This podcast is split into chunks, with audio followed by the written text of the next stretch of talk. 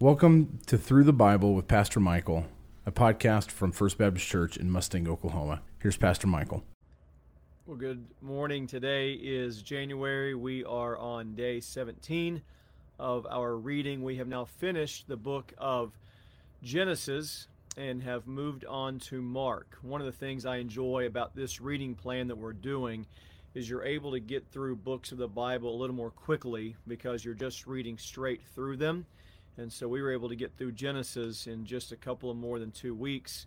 Now we get to switch to the New Testament, which I like also that we're going back and forth between Old and New, but able to read through books of the Bible pretty quickly. So today is Mark 1, 2, and 3, and Psalm 17. So, five observations from our reading in Mark today. Jesus begins his public ministry at his baptism and then enters into 40 days of being tested. We'll come back and talk a little bit in a few minutes about the temptations in the wilderness there. Uh, but, but, this is how Mark presents uh, the, the, beginning of his gospel with Jesus in his, his baptism and then his temptation. Second, Jesus came preaching, calling people to repent and believe the gospel. Mark's going to point out a couple of times that Jesus came preaching. This is what he did, this is who he was. And he was one who was calling people to repent, to turn away from their sin.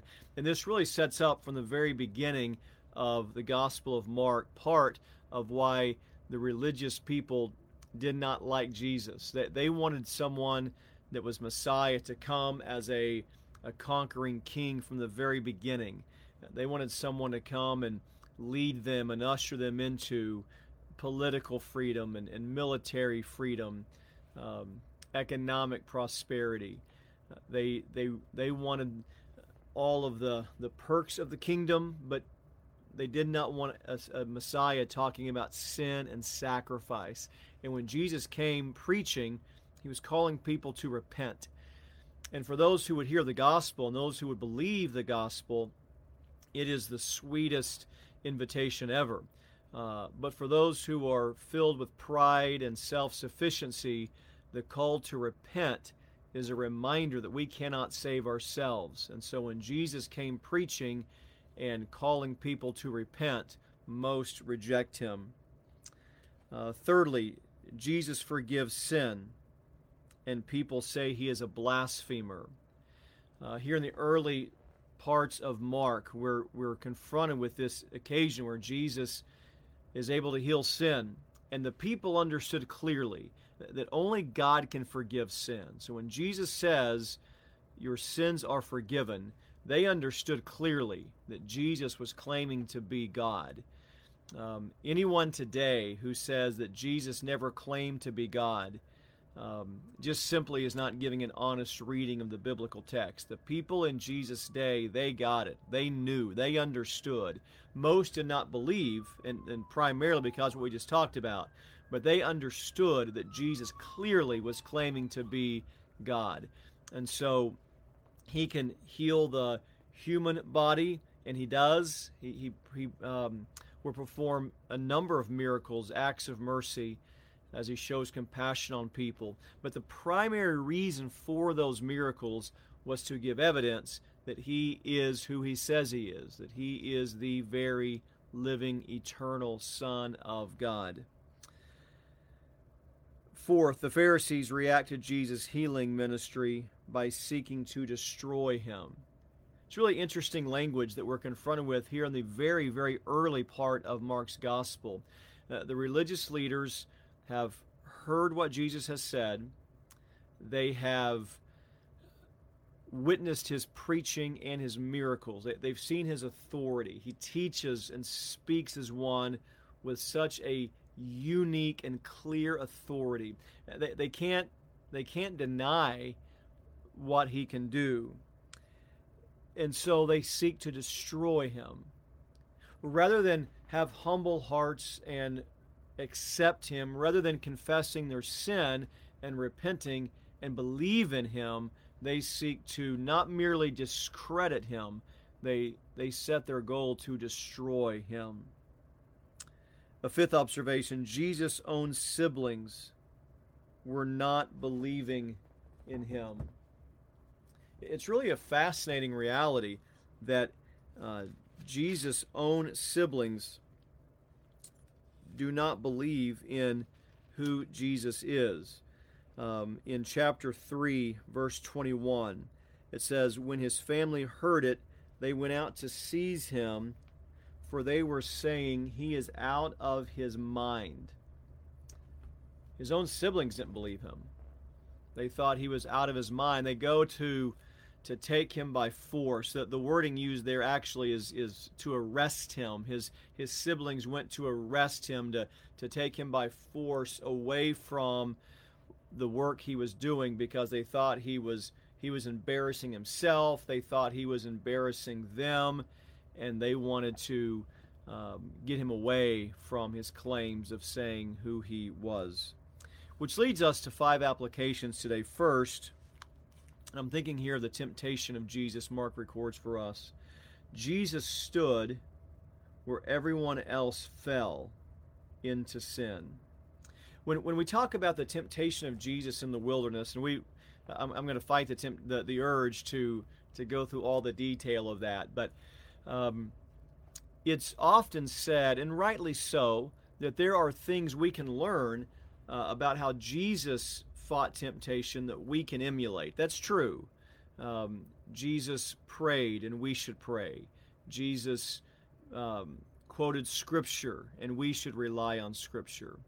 Uh, Jesus had the Word of God in his heart, and we should have the Word of God in our heart. Jesus is paying careful attention to um, interact with the Scripture he's relying on and quoting and, and resting in to, to interpret it and apply it in its context, and we should do the same thing. So that's absolutely true.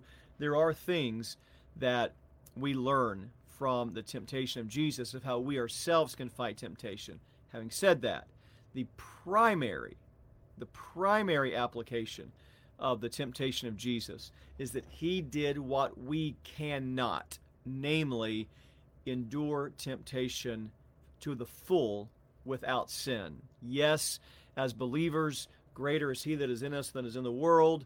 Yes, um, 1 Corinthians says, with every temptation, God has provided the way of escape. So, yes, as believers, there are certainly things we can learn from how Jesus handled temptation, and we can apply that. But the primary thing to learn and, and, and to apply from the temptation of Jesus is that Adam and Eve were tempted and they sinned.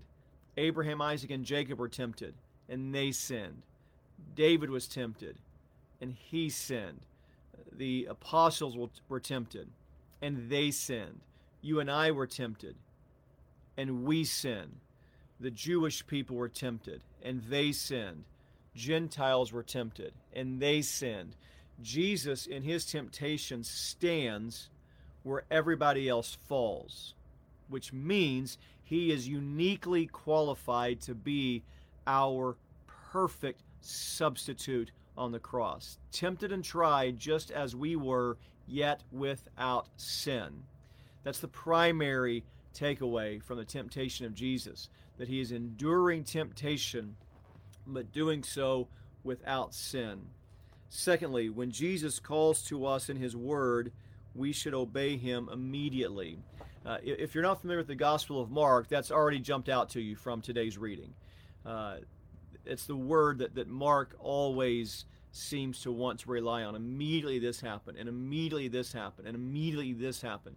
And, and we see in the disciples and the apostles, when they're called, they immediately drop their nets and, and follow. Uh, we want to obey the Lord and obey Him immediately. True obedience is full and it is, it is immediate. Uh, the old saying is true that delayed obedience is disobedience. So we want to obey God and do so immediately. Third, we are to build relationships with unbelievers, not so we can blend in with them, but so we can call them to repent. Much is often made about Jesus that he spent time with sinners and that he would share a meal with, with the outcast, and, and, and he does. And but so many times today it seems people want to try to use that as an excuse or a license to be worldly as a license to be um, acting in a way that is ungodly and unholy. Understand when jesus is with these sinners uh, he is absolutely spending time with the broken with the sinful with the outcast yes but he's calling them to repent. He's not trying to blend in with them He's not doing it so he can be accepted by the world or so he can be regarded as having some trendy, cool kind of character. It is all about sharing the truth with them and calling them to repent. As Christians, we should have relationships with people who are not believers. As Christians, we, we don't want to just insulate ourselves and just live in a bubble and, and live in a spiritual bunker where the only people we ever talk to are people who are other believers. We should be in the culture. We should seek to build relationships with people in our schools and in our neighborhoods and in the gym and people in our in our offices.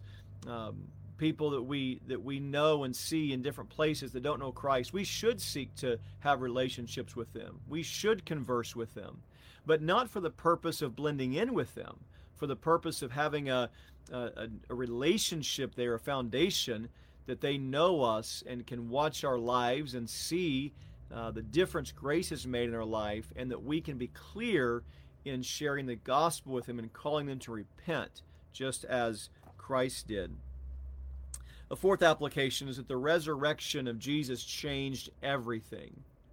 Mark tells us that his siblings didn't believe in him, but another gospel writer tells us that they didn't believe in him until after the resurrection.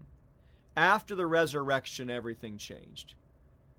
The truthfulness of Jesus dying and being laid in the tomb and being raised back to life on the third day, that changed everything. And that's true for us today. Uh, it is the empty tomb today that has changed everything for us.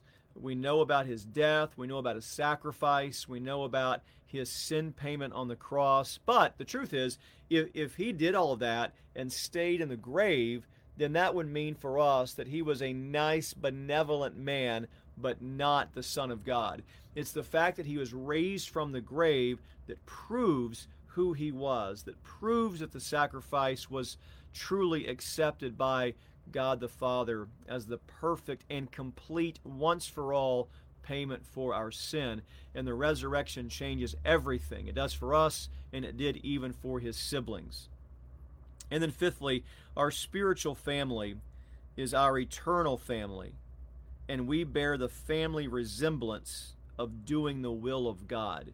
Chapter 3, verse 35, it says, For whoever does the will of God, he is my brother and sister and mother those who are a part of our spiritual family, that is our eternal family. And just like families have family characteristics, this family is all tall, or or this family are all good musicians, or this family all has a, a similar uh, look to them. Um, in the spiritual family, our family resemblance is that we do the will of God. This is Jesus' words himself. Whoever does the will of God, he is my brother and sister and mother. And so let it be said of us that people know that we belong to the Lord Jesus Christ because we do his will. There are things that we should believe, there are things that we should say, and all of that is expressed by what we do. Obviously, no one goes to heaven based on their works, but those of us who have been saved by grace through faith absolutely should bear the family resemblance that is known as doing the will of God. We should reflect the one that we worship. And so we should do the will of God, and we do it fully. We obey Him publicly. We obey Him immediately and we obey him joyfully. That is the family resemblance of those who are in Christ Jesus. And then finally, a summary from Psalm 17. The safest way to walk is obeying the path laid out by God's Word. The psalmist said, My steps have held to your paths, Psalm 17:5. The safest way to walk, the safest way to live, is to walk directly down that path that the Lord has laid out for us in His Word. May be challenging, may be costly, may demand sacrifice, but always the best place to be is right in the middle of the will of God and to do what He has called us to do. Hope you enjoy reading through Mark for these next few days. You'll be blessed as you see the life and ministry and the preaching and the conversations of Jesus. And very shortly, we will be at the events of the cross as we consider his sacrifice as he pays for our sin once and for all. Uh, enjoy the reading today and be blessed.